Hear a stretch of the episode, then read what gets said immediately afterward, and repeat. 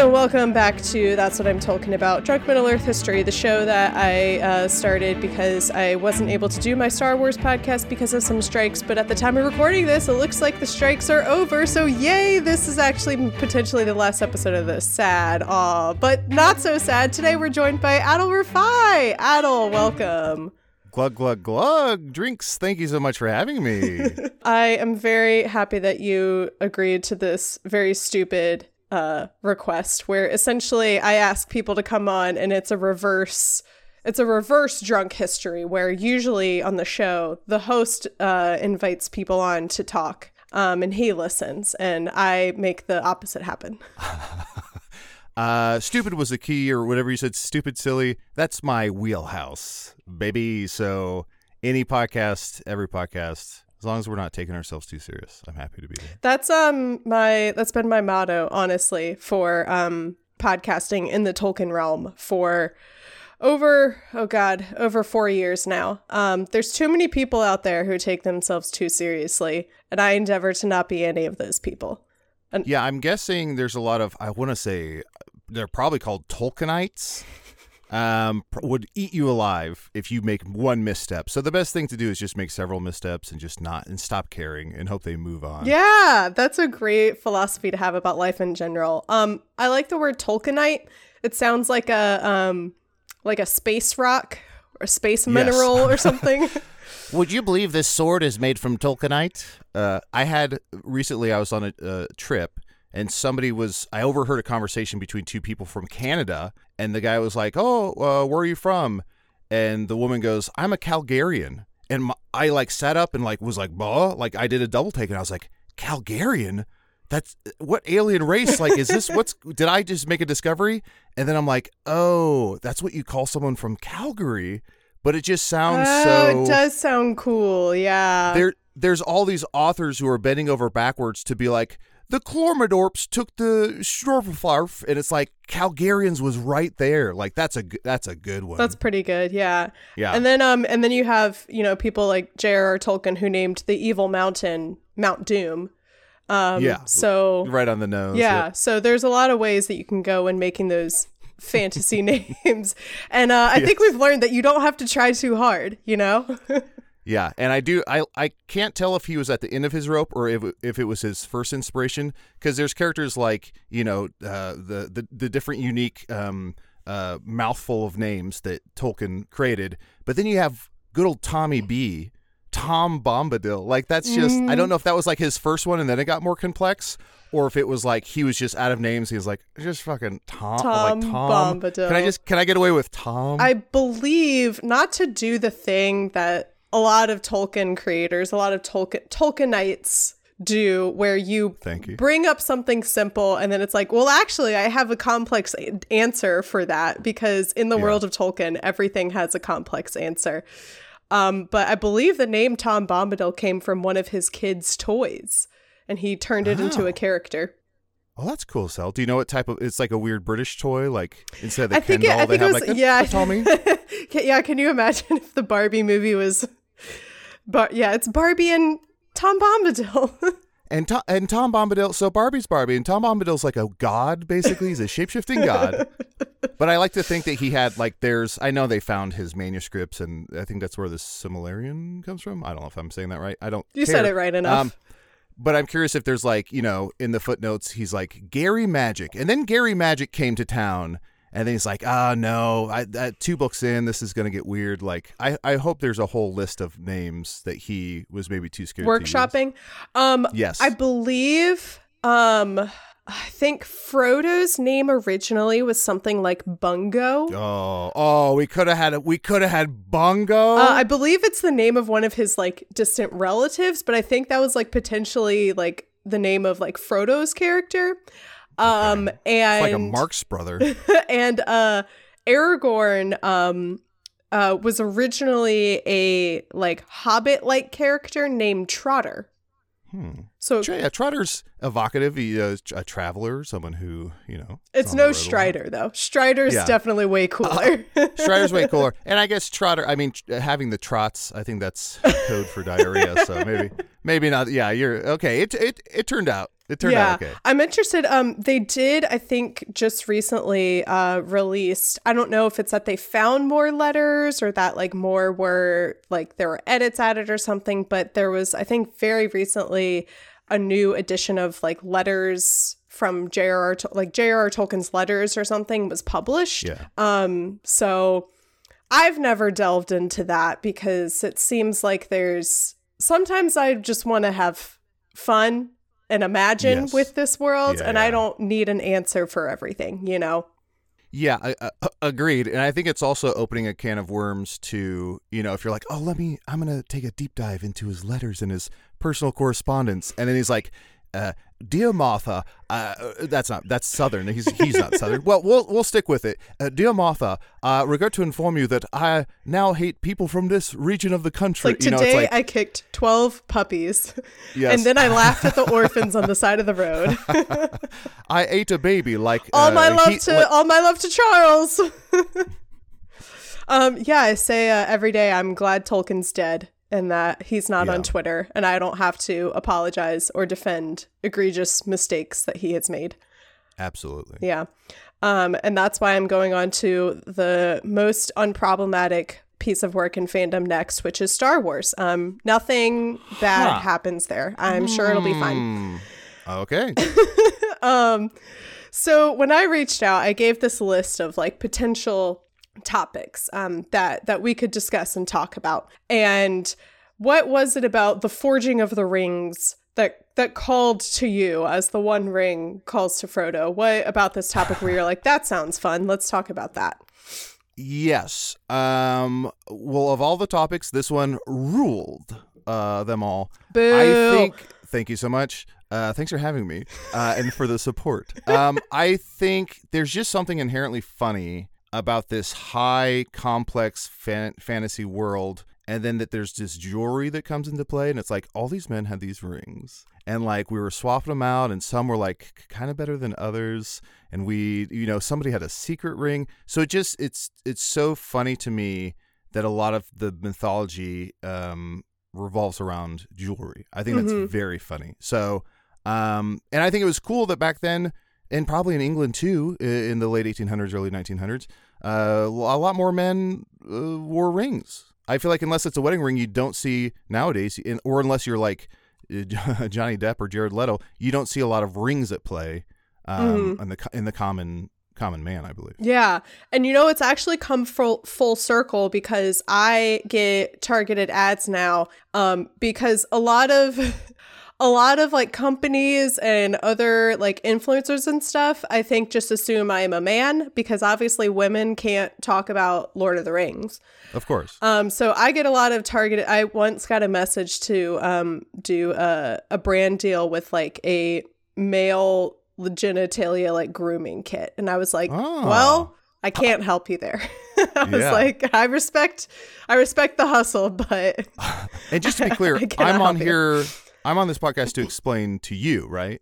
Yeah, yeah. So anyway, yeah, I've been getting targeted ads for like ring companies that are making like man rings, and a lot of them are named like the Ring of Dirt, like Elrond's ring. Um, uh, oh, fuck, what's the name? Gimli. It was like the Ring of Gimli, and they're all these like inspired by like obviously like Tolkien, you know, characters like man rings. So we've Yeah. really come full circle.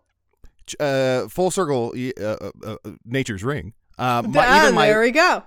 even my wedding ring. Uh, I love this. It's a beautiful ring. But my my wife got this for me. Uh, who else? And it's it's like aged bourbon barrel, and then it's inlaid with deer antler, and it's just so funny. Of like, I would I would just wear metal, but it's like it's, this, something died so that you could prove you're married. Like it just seems so You're wearing pa- bones. pagan. Yeah, exactly.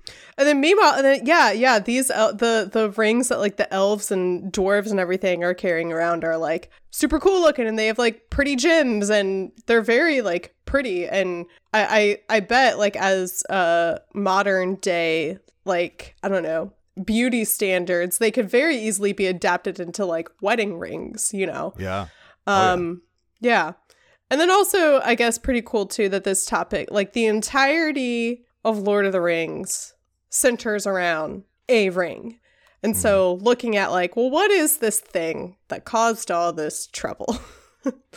so much so much trouble i i also love before i uh you, you reminded me of something which is i also love that each ring has like beautiful little poetry but it's hidden on the inside where it's like i don't want anybody to see my poetry my little spell my little my little rhyme it's on it's on the inside right or is it on the outside Um, you know, I don't know, and I don't know if that's true of all of the rings. It's Mm. it, it is possible, but uh, yeah, the one ring, I think it, I think it appears on maybe the inside, but it's like a whole at, it's a whole ass poem, and I don't know how it, got inscribed in in the ring. Um, I don't know um the like whatever dark language, but I guess maybe a lot of words and phrases can be like consolidated to maybe like it's a lot of yeah a lot of homonyms so if you just keep repeating it you can glean different meanings from it Yeah.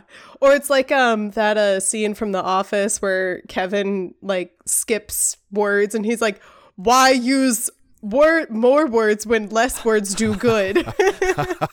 yeah, it's like uh, an 1800s telegraph language where it's like me make it home, like caveman talk almost. Stop, full stop. Stop. I'm paying, I'm paying per letter, so let's keep it short. yeah. A question for you. This is a pop Mm-hmm. quiz. Ooh, Uh how many rings are there? okay. We have the one. I know, I know this part in the movie where they're like, blank rings to the elves, blank rings to the dwarves. Couple, couple the important part is uh what is in those blanks. Yeah. Yes, a uh, couple for the fellas, um, and then the one ring to rule them all. I'm gonna say uh, elves got five, dwarves got seven or eight, and the men men got ten, and then the one. So that's 19. What did I say? 24? 24 total hours in a day. Close. It's 20. Okay. Ooh, nice. Now, numbers. uh, to be fair, that is an answer that I also would not know off of the top of my head because I also kind of forget all the numbers every time. Um, Yeah. And I know there's the nine for the men, um, and then the one, and then I kind of forget the rest. And then math is also hard sometimes, you know? yes. So, exactly. Thank you. um, but yeah, there are 20, three for the elves, seven for the dwarves, nine for men, and then one ring to rule them all. Um, so we have to go back, or I guess another another pop quiz question for you. Do you know who created the rings? Uh, it had to be either De Beers, Zales, or I want to say Jared's. He went to Jared. Can you imagine if Jared did a Lord of the Rings collaboration? Sauron spent six months' salary. Is that how much it is? Three months' salary? How much are you supposed to spend on a ring? Three months' salary. He spent three months' salary to build these beautiful rings. I do wish, Mary Clay, I do wish um, Sauron had spread it out a little bit. I think it would be way more fun and interesting of a story if it was like two to the elves, three to the dwarves, uh, six for the men. We got one to the hobbits. We got a couple for like bartenders, two to the bartenders. like really, like the horses get one. Like it's the worst one, but horses get one. Like I think it would have been more fun to really spread it out and really, because I think that sows more chaos uh, than just sticking to you know three different races. Yeah, uh, I think that's definitely a limitation of of Tolkien and a limitation Mm. of Sauron, you know, by extension. Um, that they neglected to consider the horse lords. Um, Consider the Horse, my favorite David Foster Wallace novel. Uh, I guess it's more essays. I think uh, the elves. I think I had seen Rings of Power. Um, I know I've seen Rings of Power, but I think in Rings of Power, I think the elves make at least some of the rings. mhm. Yeah, that uh, I later learned that the way that they have gone about that in the show is very contentious. Um, because technically, the elven rings were the last to be made, and in the show, they were the first. So Why that? That's so weird to be like, this is for the fans, and then be like, fuck the books. That's because it's like a billion. Isn't it like the most expensive TV show ever made or something? Yeah, it's because uh, I, I believe I don't know. I mean, I make I'm absolutely making this up, but my personal belief is that so Jeff Bezos is a Tolkien fan. Unfortunately, like every Yeah. fandom has one of them.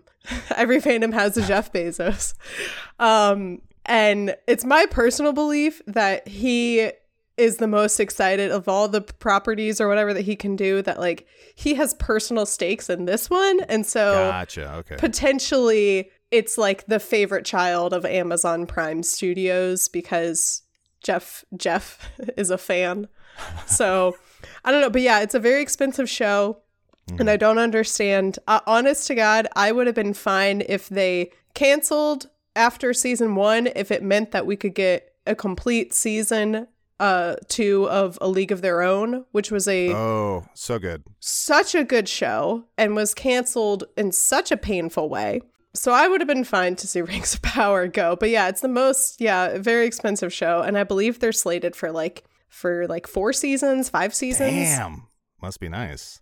I do think there might be a nice compromise where at least if they could just cast D'Arcy Carden and Abbi Jacobson in in Rings of Power as like com as like I feel like the Lord of the Rings are very it's very serious. I feel like Rings of Time and also just here here's my if I may if I may take a stance and I, this Jeff, is very, are you listening? Are you listening? Jeff, listening? JB, put down put down X. Here's here's my hot take. I think so much fantasy would be better if they involved comedians. I watched some of Wheel of Time. I watch Rings of Power. I watch, you know all, all these different uh, properties.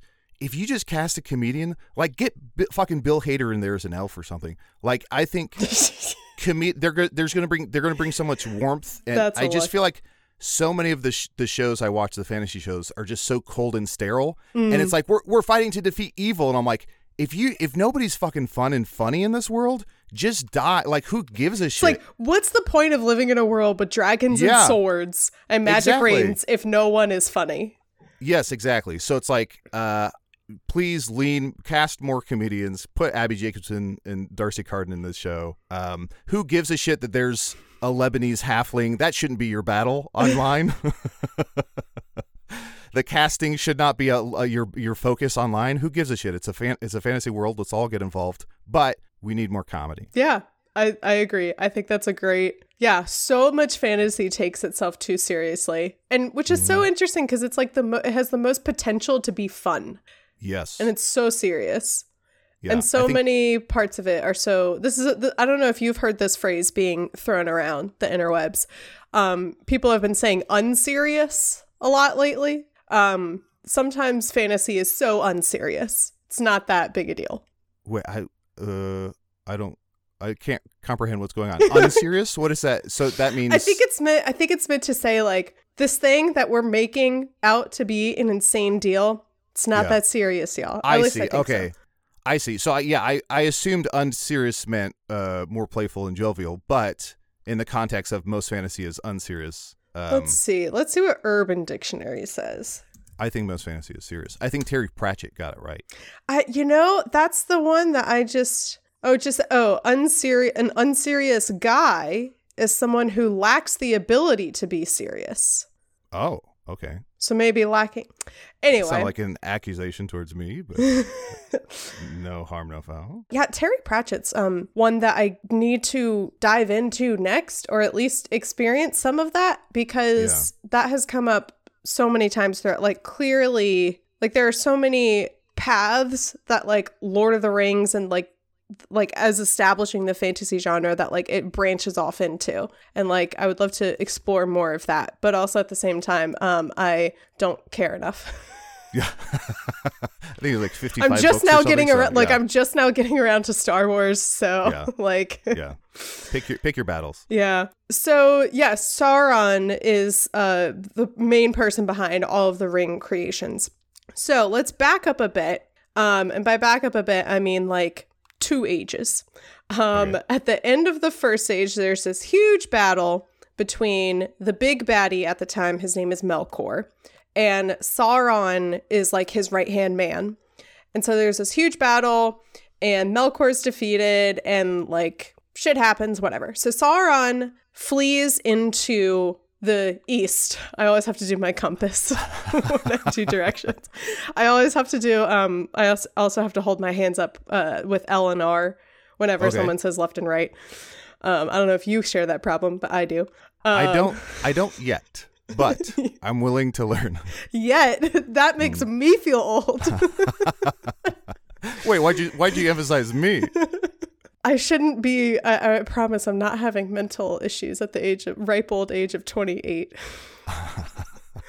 I, hope believe I believe yeah, yeah, I trust you're fine. Um, so uh, he goes off into the east and hides, and bides his time and essentially builds up um him his powers and he starts building this fortress Barad-dûr and what later becomes Mordor. And then he takes on the persona of Annatar, the Lord of Gifts. Um and supposedly this is I think this is supposed to be the the show has Halbrand, the really hot guy who Galadriel should have turned dark for, but you know that's neither here nor there.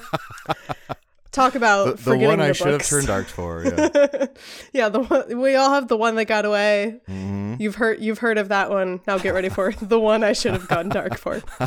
so supposedly that's like the equivalent of Annatar in the show. It's this like human persona that he uses to like trick and like beguile people. And uh, he befriends the elves, and there are some leaders of the elves who are like not fooled at all and are like, this guy seems shady as hell. Do not trust him. But uh, it's not enough and he still kind of like befriends the elven smiths and they're very impressed by like the knowledge that he has and the skills that he has and eventually they create or they start creating this is where like some of the timeline kind of annoys me because there's a lack of detail it just says in the year 1500 the rings of power were started to be created and then in, by 1590 i believe they were finished This is the, that's the first time I've ever in my life, and I don't think you're wrong, but I'm, I just want to call it like I sees it.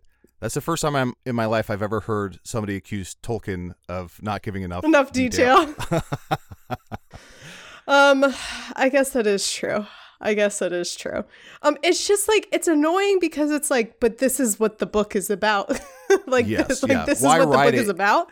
If you're gonna write it, be clear about it. Like what? So I, I think my understanding is that they were working on creating just like general rings of power for many many years, um, and that several like more than the twenty that are special, several were created, and then Okay. eventually like these twenty rings or whatever were like singled out as being the cool ones. First, out so out of these rings that are created with the guidance of Sauron, or rather Annatar, are the come the dwarven rings, and then I just I, wr- I wrote down men rings, but that just sounds weird. But like it's Uh, the race I- of men, I think Mings. Mings. Yeah.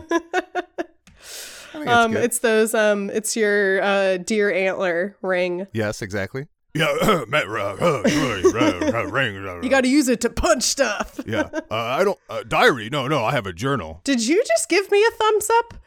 No, I think you gave a. I thumbs up. My- literally was not touching the Zoom screen. oh, really? My arms are folded, so That wait, what? Does it I think there's a new update where if you give a thumbs up and if you like wave, there's balloons or something. I've seen this uh, somewhere. Does it do it? Maybe not. Maybe now that I'm talking about it, it's not going to do it. But that's I don't like the way that technology is moving.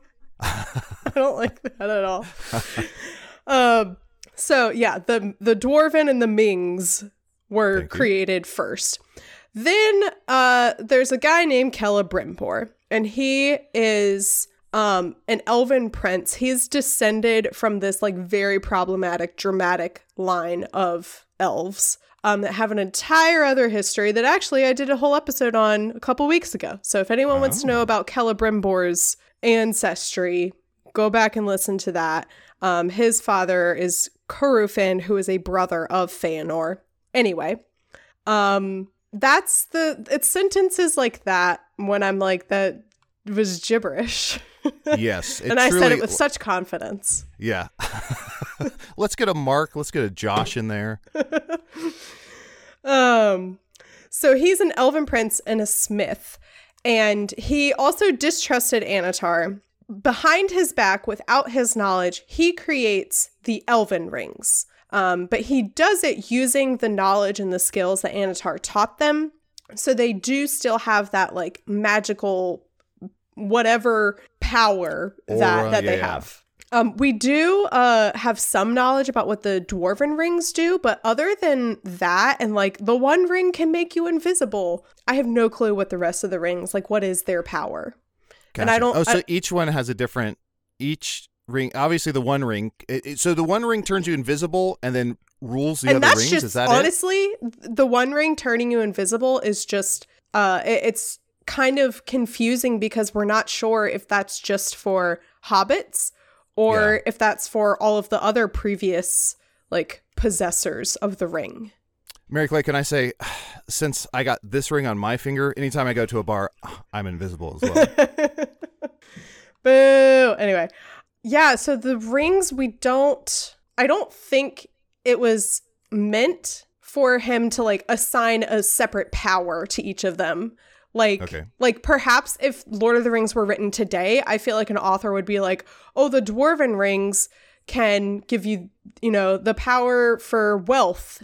Um and the elven rings give you the power of wisdom and, you know, but Tolkien I don't think did that, which is why it's confusing that some of the rings, so- like some of the rings do things and some of them don't. And I'm like, but why are the elven rings so special? It just Yeah. says that like they are forged with this like binding magic. And I'm like, but what is that magic? What does that mean? Like, and that's the details that we don't get, at least to my knowledge. That's something. Uh, okay, this is something that frustrates me when I watch the movies because I've I've read the books once and I've seen the movies ten times, or whatever. It frustrates me because because I don't understand the full capabilities of the ring. I don't understand all its different ins and outs. So there's moments where like I think Gandalf is tempted at one point of like, oh yes, I could wear the ring, and he's like, no, no, no, and I'm like, why would you? Like I know the ring has this ability to like cajole or like tempt. It's almost like the the um uh, when you put a pie on a windowsill in Looney Tunes and the smell wafts Sure, over. yeah. uh, I'm it's A familiar. be- it's a beckoning finger that lifts you off your feet. I know it has that kind of power where it tempts you, but I'm like, does Gandalf need to be invisible? Like, if because to me that's the one power, except for controlling other rings. But I don't, the other rings are gone, or I, I don't know. I don't understand. So when even when Cate Blanchett's like, I could be uh, instead of a, uh, you'd have a, a queen. Queen of Darkness. Yeah. And I'm like, And that I'm like- sounds pretty good to me, honestly. I'm like, all that power because you could turn invisible. Like, I don't know. I th- Yeah, I th- so I think with the One Ring, it's dangerous in the hands of people like Gandalf or Elrond or Galadriel because then they would be able to control the rest of the races. And uh, the other races have their rings still at that point. you know what? Good, good, good point. Because they, the dwarves actually don't at that point. Okay. So But that's my thing is like I assume that the, all the rings were gone or or lost or whatever. I think it would just uh I- think it would just mean that like Galadriel's dark Galadriel and that but it's not like she has power I keep forgetting that that like the elves don't actually have like powers.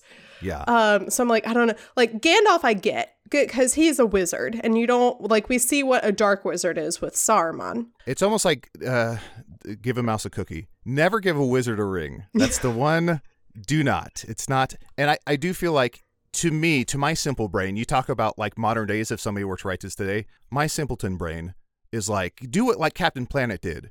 We got Earth, we got Wind, we got Fire, Heart, whatever that is. Where it's like now I get it. If Gandalf gets the water ring, boy oh boy, the tides come crashing down. You know that I understand. But when it's this vague thing of like you turn invisible, and then also uh, who else? Who knows what else? It gives you great ideas. You know, I I just don't understand it. Yeah. So speaking of that idea, the three elven rings actually are of elements. They- Wow, they are Called it. named- Wow, they are named Narya, the Ring of Fire, pretty close to Narnia. Rilya, uh, or sorry, Vilya, the Ring of Air, and this one's my favorite. Um, the Ring of Water is called Ninya, and I like that one just because it sets up a really nice Ninya business joke. Yes, whose ring is that? Ninja business. Ninya. Ninya what? Ninya business. so Celebrimbor, uh, behind the back of Sauron, creates the three elven rings. Um, so that my guess is just so that there are rings that he's not aware of that are like outside of his influence and control. Gotcha. Um, and then uh, shortly after that, Sauron by himself in Mount Doom creates the One Ring. And the goal of that is to have a dominion over uh, the rings that are owned by the dwarves and the men. Um, So by this time, Sauron had given uh, six of the rings to dwarves and nine of the rings to men. And when he creates the One Ring, it kind of like I imagine so the three the the elves have their rings and I imagine they like light up like superhero rings when Yeah. the one ring is created and they're alerted basically that Sauron has betrayed them. They were but they were all of them deceived. Is that part of the of the oh movie yes, prologue? yes, yes, yes. Um, and so that tells that triggers them to then hide the three rings. And then additionally, Celebrimbor gives uh one of the remaining rings to another dwarven lord. This is almost like I feel like I'm at a Mormon wedding where it's like 20, 20 rings, one rules them all. Uh, there's 19 others. This is uh, no shade to Brandon Sanderson. My apologies. Um, this gets this is a lot of math. Is Brandon This Sanderson Mormon? oh yeah, Oh no. and that's my theory. I did not know that. It, uh, do we know if he listens? Because otherwise, I'll okay. Brandon Sanderson, if you listen, I I will you message me, I will delete all of this stuff. You come on the pod. wow. Um, yeah, I'll say he's my favorite modern day fantasy author um, by far.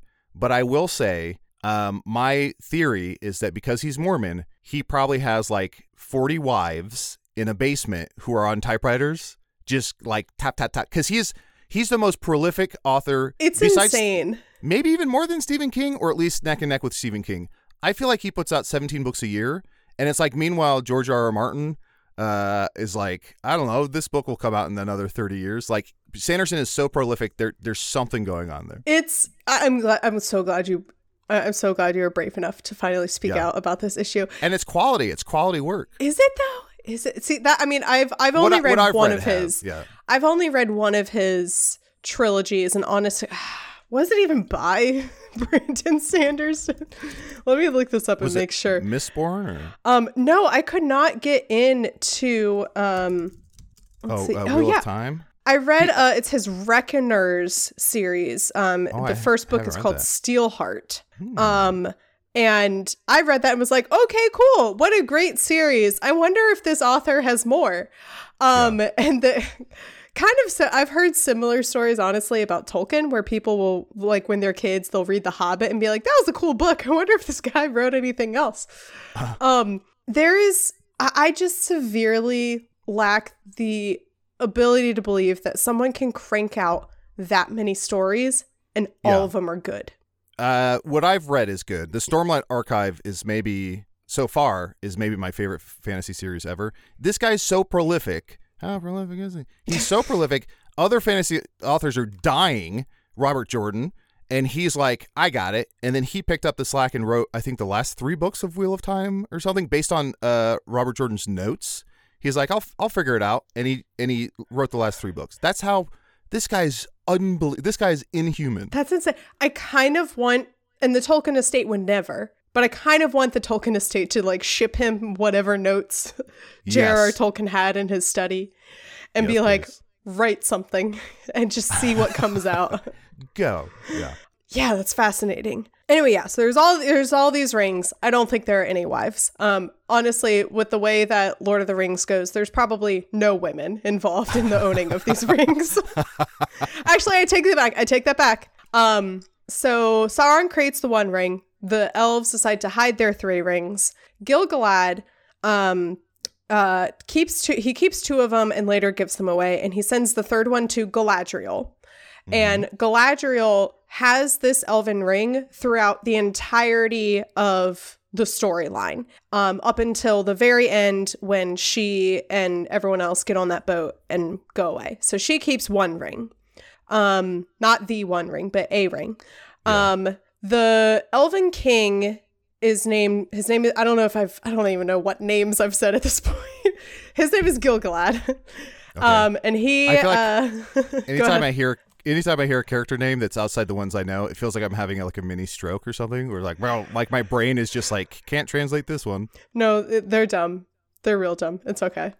I feel like, but I It's feel like valid. Gandalf, great fucking name. Gollum, great. It's so uh, just such a visceral name. Frodo is good. Bilbo, Gil-galad, Sa- Samwise. Merry Pippin, so good. But then you get into these other ones, and it's like clearly he spent less yeah. Celebrimbor.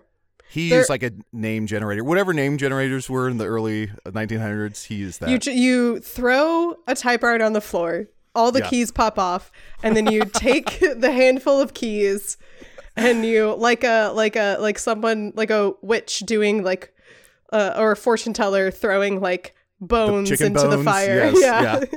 yeah. I, it's a you play a game of Scrabble. You go until you can't make any more words with your uh your letters, and then you just write that verbatim down. That's the name. Or you open the throw open the sash like a Dickensian novel. You throw down uh, a tuppence, and you say, "You there, boy?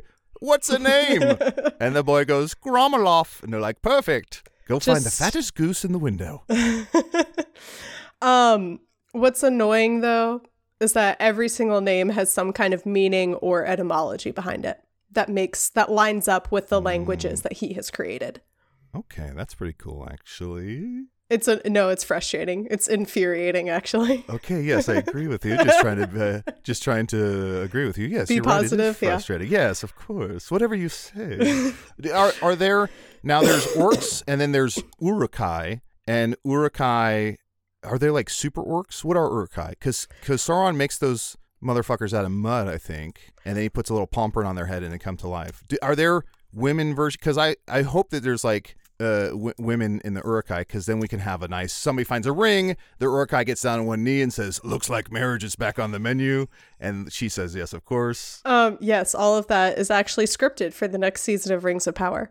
Perfect. You predicted it. And who says there's no comedy and fantasy these days? I, I demand an Uruk-hai spin-off series. Let's get like a what's that Kevin James series? Uh, what was that sitcom he was in? King of Queens. Let's get like yes, a, yes, yes, yes.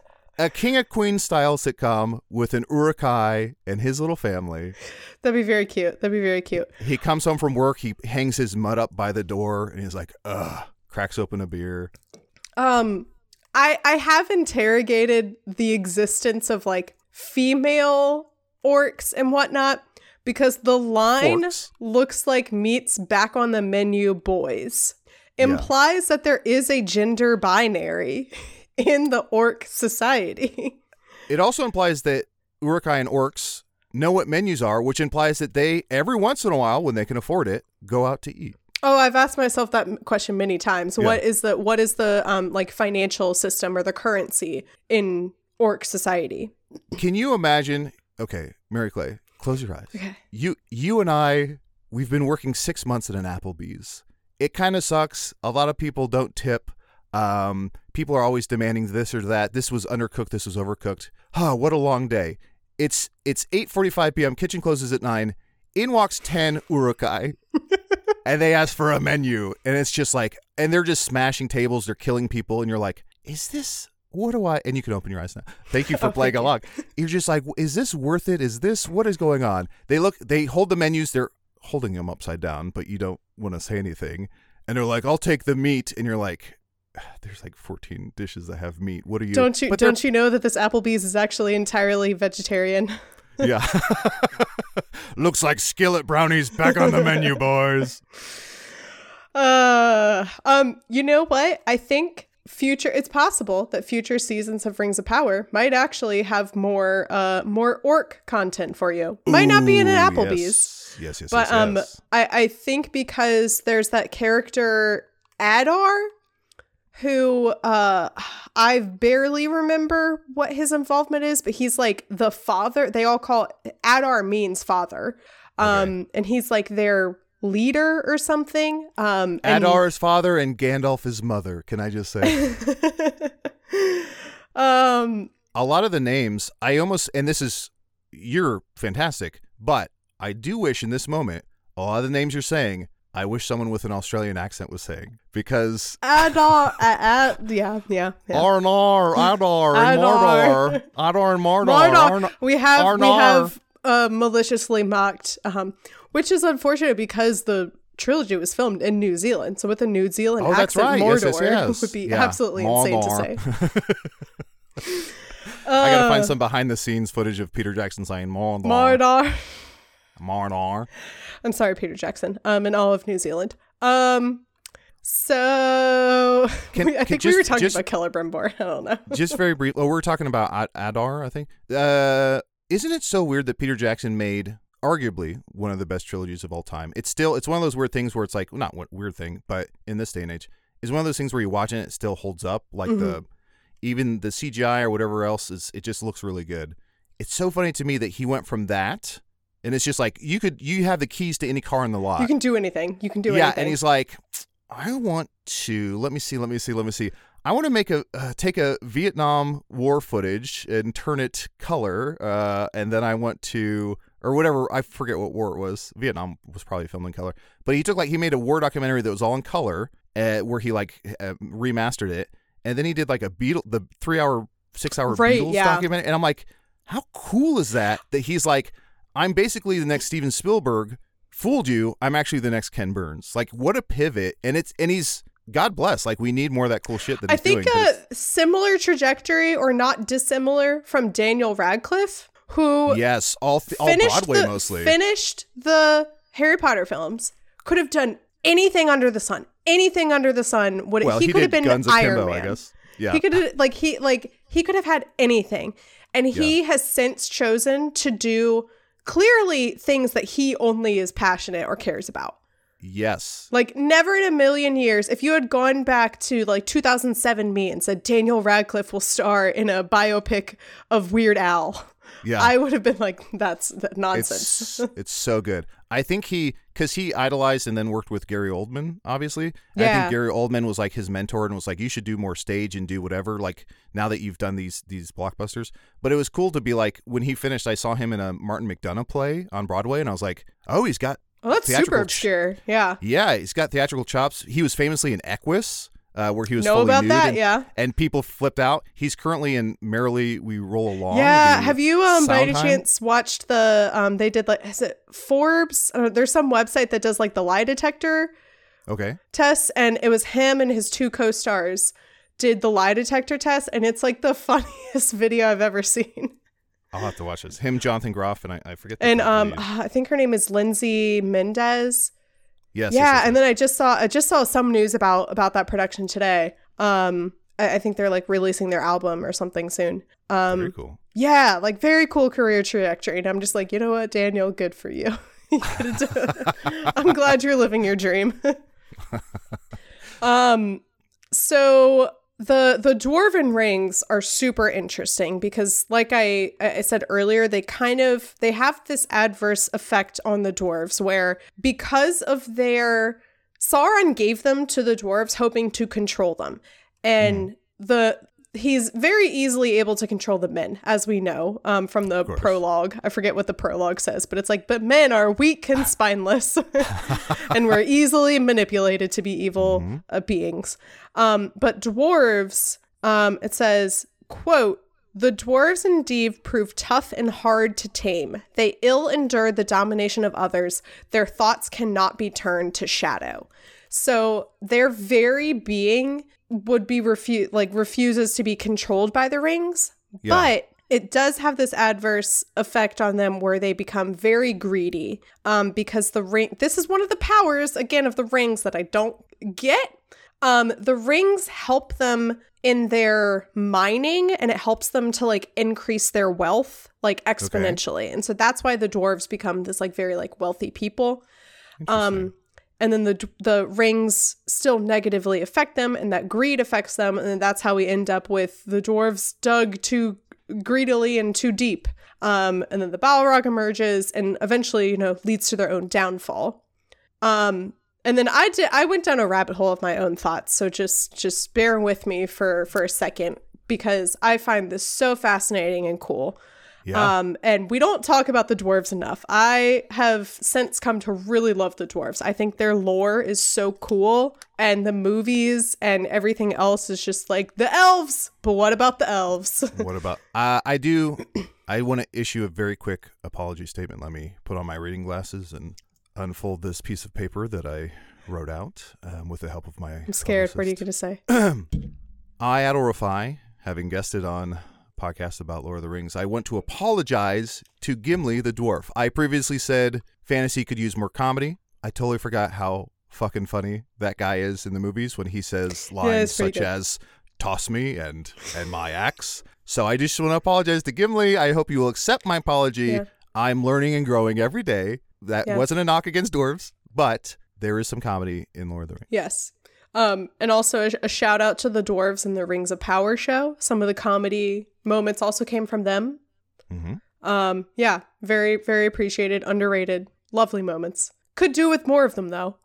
Yeah, I, Um, less less burps and farts, and Less more like yes, oh my le- God, thank you. More like more like funny lines or like Yeah. funny characters, like personality traits. I agree, I but I feel like a lot of times people they'll bring in like a someone to punch up the script and like, okay, yeah, it's pretty serious, pretty serious. What if the what if he takes a big uh, swig of mead and then he burps? Burps, yeah. and they're like they're which is a literal, uh, which is a literal scene from the extended edition of Two Towers. they're all dying la- like crying on the floor. They're like unbelievable. This is insane. Yes, put it in, put it in. I don't get it. I don't get it. I don't get it. Um, so the dwarves, the um, the intention with Sauron was to be able to control them, but the way that they are, that mission fails. But he kind of plays a long game with it, and this is probably not even what he intended. But that greed that the rings cause leads to the o- their own destruction. Um, their like city center of Moria, excuse me, um, of Moria and Khazad-dûm is Moria? destroyed by uh that would be yeah another very fun word destroyed. um it's destroyed by the balrogs and ravaged by war. From there the dwarves are like sp- split up. And they have this huge like diaspora. And they're late they become a like very wandering separated people. And they're very like they're very divided. They're very weak. They have lost all of this wealth and influence that they once had. And so in that regard sauron kind of like he he he like knocked them down several pegs and they're like no longer much of importance to him but then this comes around to bite him in the ass later on um, this is a like minor note in the appendices, by the way, and it's it, it's a very cool it's a very cool thing that I guess just didn't fit into the larger narrative of the story. But while the battle at the Black Gates is happening, um, over by Erebor, um, Durin's folk, uh, a clan of dwarves, are fighting the battle on their own front against Sauron's forces, and they uh, they prevent Sauron's forces from f- going further inland towards Rivendell and Lorien. And Gandalf literally says, like, were it not like let us not forget the dwarves and their battle, their battle of Dale and the Yes. sacrifices they made. And were it not for their sacrifices, we might not have a queen of Gondor, implying that Arwen might have died. Um, and so I think that's such a cool trajectory of events that like Sauron gave him these rings. The rings don't work, but the rings end up leading to their downfall anyway. But that downfall causes this kind of like lesser opinion perhaps that Sauron has of the dwarves. He underestimates them and then is later defeated. Very cool. Yeah. Very cool. That there's cause and effect, and it's not just, of course, the wizard. Uh, da, da, da. It's it's like there's human. There's even a wizard makes human mistakes. I think that's fantastic. To Yeah. Under, to underestimate the dwarf. Yeah. Never underestimate. A And dwarf. never underestimate uh, hmm, a dwarf. never never um, spit into the wind. Never tug on Superman's cape. Never underestimate a dwarf. So the the dwarven rings for it throughout all of this like history that they've had with all these like different battles and attacks and they have dragons and all that shit. Four of them end up being destroyed. Two of them are recovered by Sauron. And then the last one, which is the ring that Celebrimbor later gave to the dwarves separately, um, is for some reason it's called the Ring of Thror. That would be another fun word to have Peter Jackson say.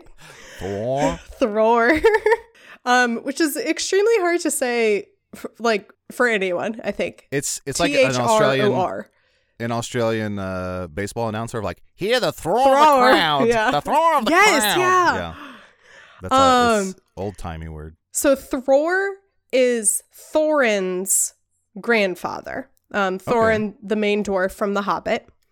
Um, and I I texted um TikTok expert Don uh Don Marshall and asked him why is the ring called the Ring of Thror when Thror is the second to last owner of it, and he said he doesn't know. So we just have to guess. Um, Let the bodies hit the floor. Let the bodies hit the. Thrower. Let the bodies hit the floor. that's why. It just sounds dope, Yeah, I guess. it just sounds fucking metal, baby. Yes. Can I ask something? And I don't know if you'll know this, but it's worth. It's a legit curiosity of mine. Do I think, based on the visualizations that I've seen in the TV show and movies, dwarves tend to have pretty chunky, pretty chunky digits, whereas elves have long, slender digits. Mhm. Um, Gollum famously is all skin and bones. Uh, even though I guess Smeagol probably had a little more meat on his hands. Do the rings uh fluctuate in size based on their own? Like, will it will Yeah. it accommodate to fit anyone who tr- tr- tries to put it on, or is there like a limit to how far the metal? No, that's definitely a theory because like in the prologue, you see uh what's it uh you see Sauron in that like giant whatever suit that he's in. Oh, he has on like he- the gauntlet, right? He had yeah, and he has uh, the ring on his like giant hand on the outside of his armor, by the way.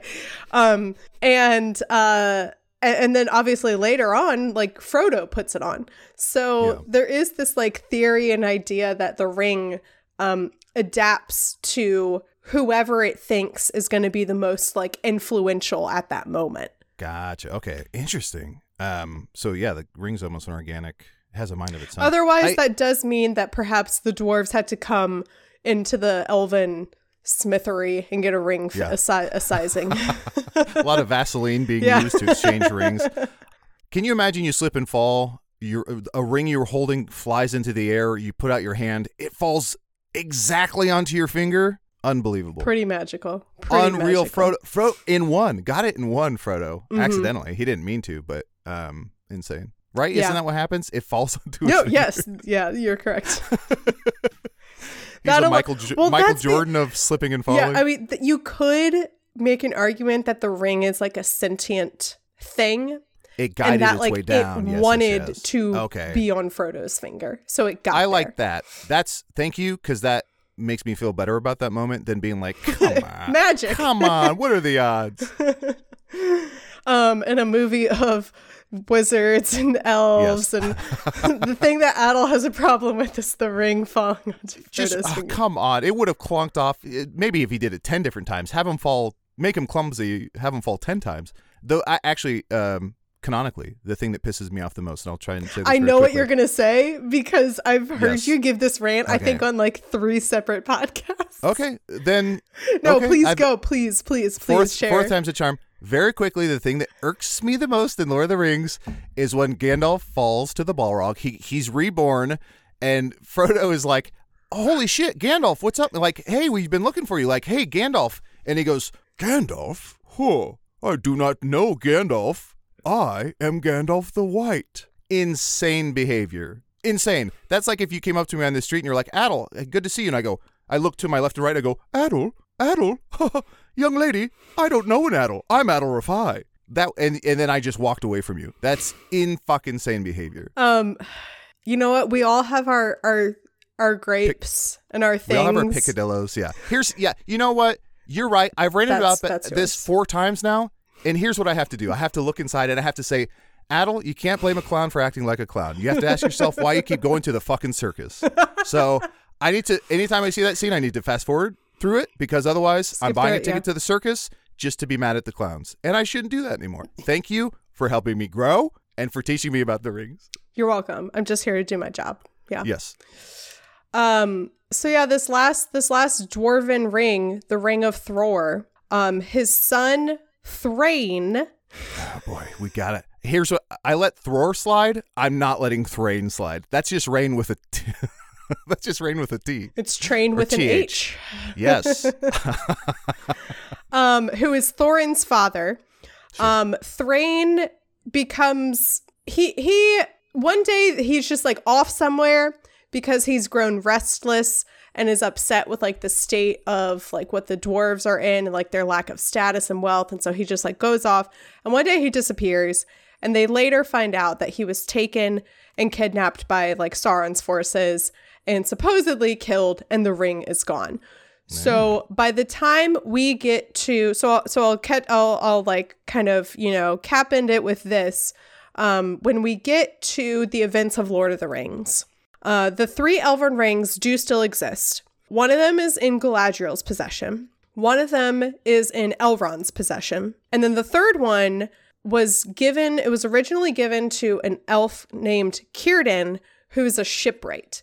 And he has Círdan. essentially, Great name, Kieran. yeah, Círdan. that one's okay. We like Glad to one. know.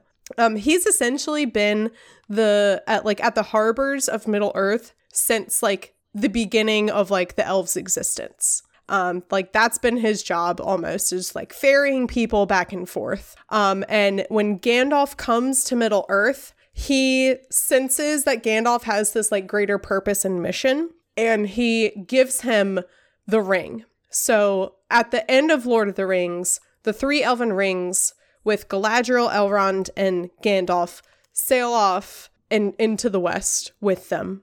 The nine rings, uh, we know the the ring wraiths um, are destroyed in the aftermath. Um, the seven dwarven rings.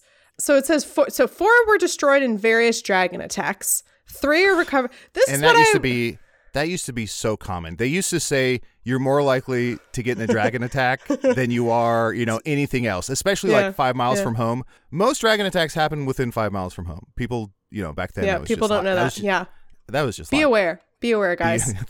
Be on, be on the lookout. Be aware of your surroundings. I- I- you mentioned ring wraiths. Are ring wraiths. Am I right in that those were the nine men who used to have the rings? Yes. Didn't they turn it? Okay, and they so became into like so corrupted that they became like dark servants of Sauron. Gotcha. And true or false? Harry Potter just copy pasted ring wraiths and then called them Dementors. Dementors, yeah. Yes. Okay. Yes, um, you're correct. Um, a lot of fantasy did that from Tolkien, to be fair. Um, like a lot of fantasy. There are so many. Um, I was I was reading something or some comment. Someone was saying that like they watch Lord of the Rings now and they're like, wow, this has so many tropes, blah blah blah. And then they kind of had a realization of like, oh no, this is the origin of these tropes. Yeah. yeah. Yes. He he started it. Yeah. So yeah, the dwarven rings like basically no longer exist. And then obviously we know what happened to the one ring, which I was actually uh, just uh, talking about this with our mutual friend Christina Kahn. Mhm. Um, and she out of nowhere, unprompted, just goes, "You know, it really bothers me that f- in the end, Frodo didn't actually destroy the ring. Like, what a sheer stroke of luck and coincidence that it just happened to fall in with Gollum." She's like, "That really upsets me. That ultimately Frodo was so choice, it was an destroyed by the yes, Yeah. exactly, yeah, yeah." That he was He so no destroyed. Yeah. by the ring that he he couldn't do he couldn't do the thing that he set out to do. Well, there's also the big, uh, absolutely. There's also the big thing about why didn't uh, Gandalf just give the ring to the Eagles? But I forget what the reasoning was. Is it like the, they once they The goes on their reasoning talons, is mostly become- that the Eagles wouldn't. that they would be like, no. well, famously, the last concert they did was the Hell Freezes Over concert, and they, I mean, they some of them have died. I think Glenn Frey has died. Yeah, that would have been their answer though. Is yeah, Yes. when hell freezes over, we will take Yeah. the ring. Um yeah, my the the other argument is that like this is supposed to be a stealth mission and flying in on giant eagles is um not particularly stealthy. Well, you get them, you get them so high, and then they drop it. You know, you get it like above radar. They fly above radar, drop the ring, like attach like a. You know, when you go to a gas station and try and use the bathroom, and they're like, "Here you go," and it's like twenty pounds chained to a key. It's like a cinder block. yeah, exactly. You do that with the ring. You have them fly above Sauron's radar, which we all know ah, loses its steam after I don't know, let's say two miles. it has a and limit, just drop yeah. it straight down. Yeah, exactly. It's a little dome. It could have happened. Um, there are other theories. Um, the most famous is the transitive property theory, which is that Sam carries Frodo with the ring up the mountain and is not affected by the ring. So why couldn't they get a mouse attached, like give the mouse like a tiny little ring necklace, Oh. and then carry the mouse to Mordor? Yeah, because the mouse is too simple, just like Sam, too simple to be turned by the ring. Is that what you're saying? No, uh, that the the theory is that like the ring would corrupt the mouse, but because I they are carrying the mouse, they wouldn't be affected by it. Like they're carrying the mouse who is carrying the ring, but they are not carrying the ring. I like this in theory, but also that's my fucking nightmare to have like a little creature turn evil, and I'm like, where did like I don't know where it went. or Okay, so what would be your choice of animal to give the ring to then take on a adventure to Mordor? Interesting. Okay, yes. I think a worm. I think if you tie Okay. a worm in a knot through the ring, and PETA, gross. PETA, I know you're listening. It's fine. You can tie a worm and it'll still live. You can cut them in half and they still live. They thrive actually. Um, so I'd say tie a worm and then attach that to like something, and so it's hanging off the worm the whole time because worms are basically nature's chain links. Um, or also something that's like dumb, like a goldfish, because a goldfish is going to be like, ha ha mm. ha, yes, and then three seconds later it'll be like, what was I? Oh, I think the goldfish is the way to go. Drop Yeah. the ring in the fishbowl. Yes, Carry the fishbowl to Mordor. yes. Goldfish swallows it. Chuck, get within 500 feet. Chuck that goldfish like a baseball into the volcano. Bob's your uncle. Yeah. Well, there we go. We just solved Lord of the Rings.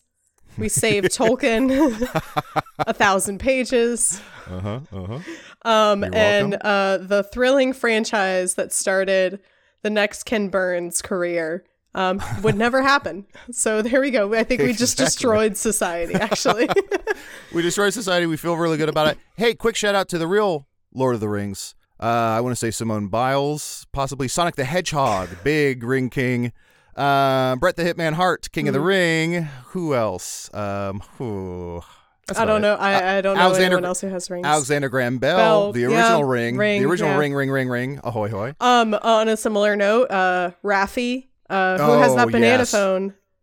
Absolutely. Barnum and Bailey, who created three of the most famous rings. Multiple Lords of the Rings. Arguably, out yes, there. exactly. So a ton of just if you just wanted to give a quick shout out. We would be remiss if we did not give a shout out to some of our ring kings. Thank you, ring. King. IRL Lords of the Rings. um, Adal, what have we learned today?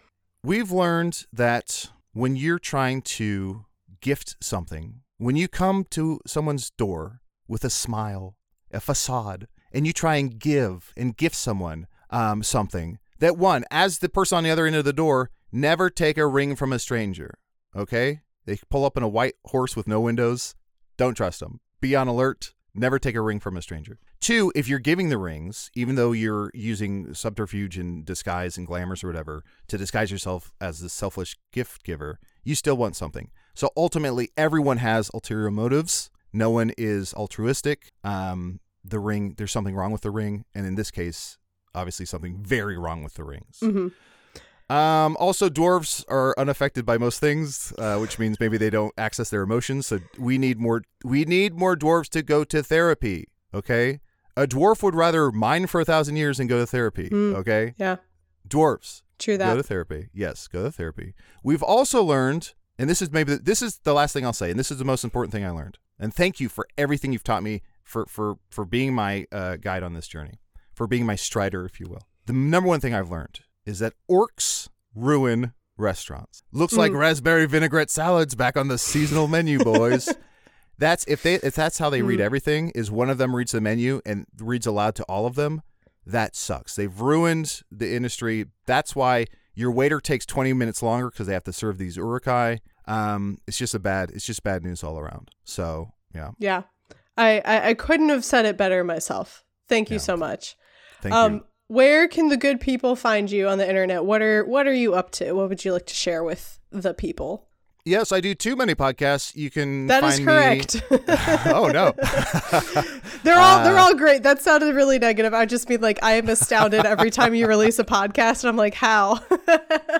Uh, you can find uh, the podcast I do, Hey Riddle Riddle, is a riddle lateral based thinking improv podcast I do with some friends. Uh, Hello from the Magic Tavern is a fantasy podcast uh, that's completely improvised with wizards and and that one does have humor. Uh, that That is one does have fantasy with humor, humor, yes. almost exclusively humor. Yes, in yes, fact, But uh, to um, to be uh, a kettle, uh, calling a, a pot, Um, I, we have a lot of fart and burp humor, I'm sure, throughout the throughout the season. So uh, my apologies there. My uh, second apology letter. Bummer, you can also find out the podcast. Uh, tell me about it, the uh, game show, and also the word association, which is a newer one I'm doing um, with with two of my best friends, and we just kind of uh, it's an excuse for us to hang out. And if you want to listen, God bless. But if you don't, we're we're just I respect gonna, that. No, I've been. Yeah. I've listened. I uh, was recently doing something where I just had to have something on in the background for like several hours, and I just put on several episodes of that, and I love how friendly and like casual and everything it is. It's very fun. Yeah.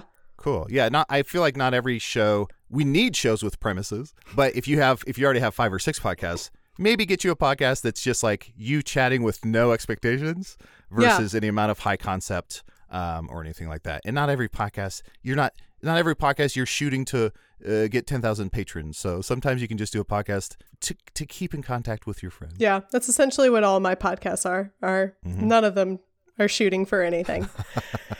um, thank you so much for joining me, um, listeners. As always, you can follow the podcast on social media at Tolkien About Pod. Um, and until next time, and perhaps this could possibly be the last episode of this series if everything passes with um, the strikes and the unions and everything, and potentially cursing everything by saying that. Actually, there are a few more important things before we go. The first is that this will not be the last episode of Drunk Middle Earth History. I just came up with this idea in the past couple days, and I'm trying to make it happen because I think it'll be really fun. Next week, I'm going to do a live show on Thursday, December 14th at 8 p.m. Eastern Standard Time on my Twitch channel, twitch.tv slash mcwattsup. Topic? TBD. Guest? TBD. But I think it'll be really fun. It'll be really silly. And then, uh, if all goes according to plan, I'll take the audio from that show and post it the following week as the episode. And I think the stream itself will be posted on my Twitch channel. So if you happen to miss it, if you can't tune in live, that's okay. You'll be able to access it after the fact. And a little sneak peek into my brain of what I'm thinking we might do is either Bill the Pony or Tolkien's Father Christmas letters. Um, if you don't know, uh, when Tolkien's kids were young, he wrote them very extensive, elaborate letters as Father Christmas, and they were published into a book. It's a really wonderful, cute book, an amazing, wonderful story. And I actually did a whole episode on that last year if you want to go back and listen to that. Um, but again, yeah, for all I know, it might just be me reading these silly little Father Christmas letters to you. But again, I think either way, it'll still be fun. So again, next Thursday, December 14th at 8 p.m. And the next important announcement is that Skywalk Before You Run will be launching in January 2024. Woo! Thunderous applause, thunderous applause. It's been a long it's been a long journey to a galaxy far, far away, folks, but we're finally getting there. Um, I don't have an official launch date just yet because I want to make sure that everything is all squared away with the planning and scheduling. So I'm not going to say a definitive date right now, but I am thinking it might be the earlier half of January. So if you want to stay up to date on all the latest news regarding that, make sure to follow along on social media at Skywalk Before You Run or Tolkien About Pod. Um, but until hopefully next time, go water your plants. They are dying. Go help them.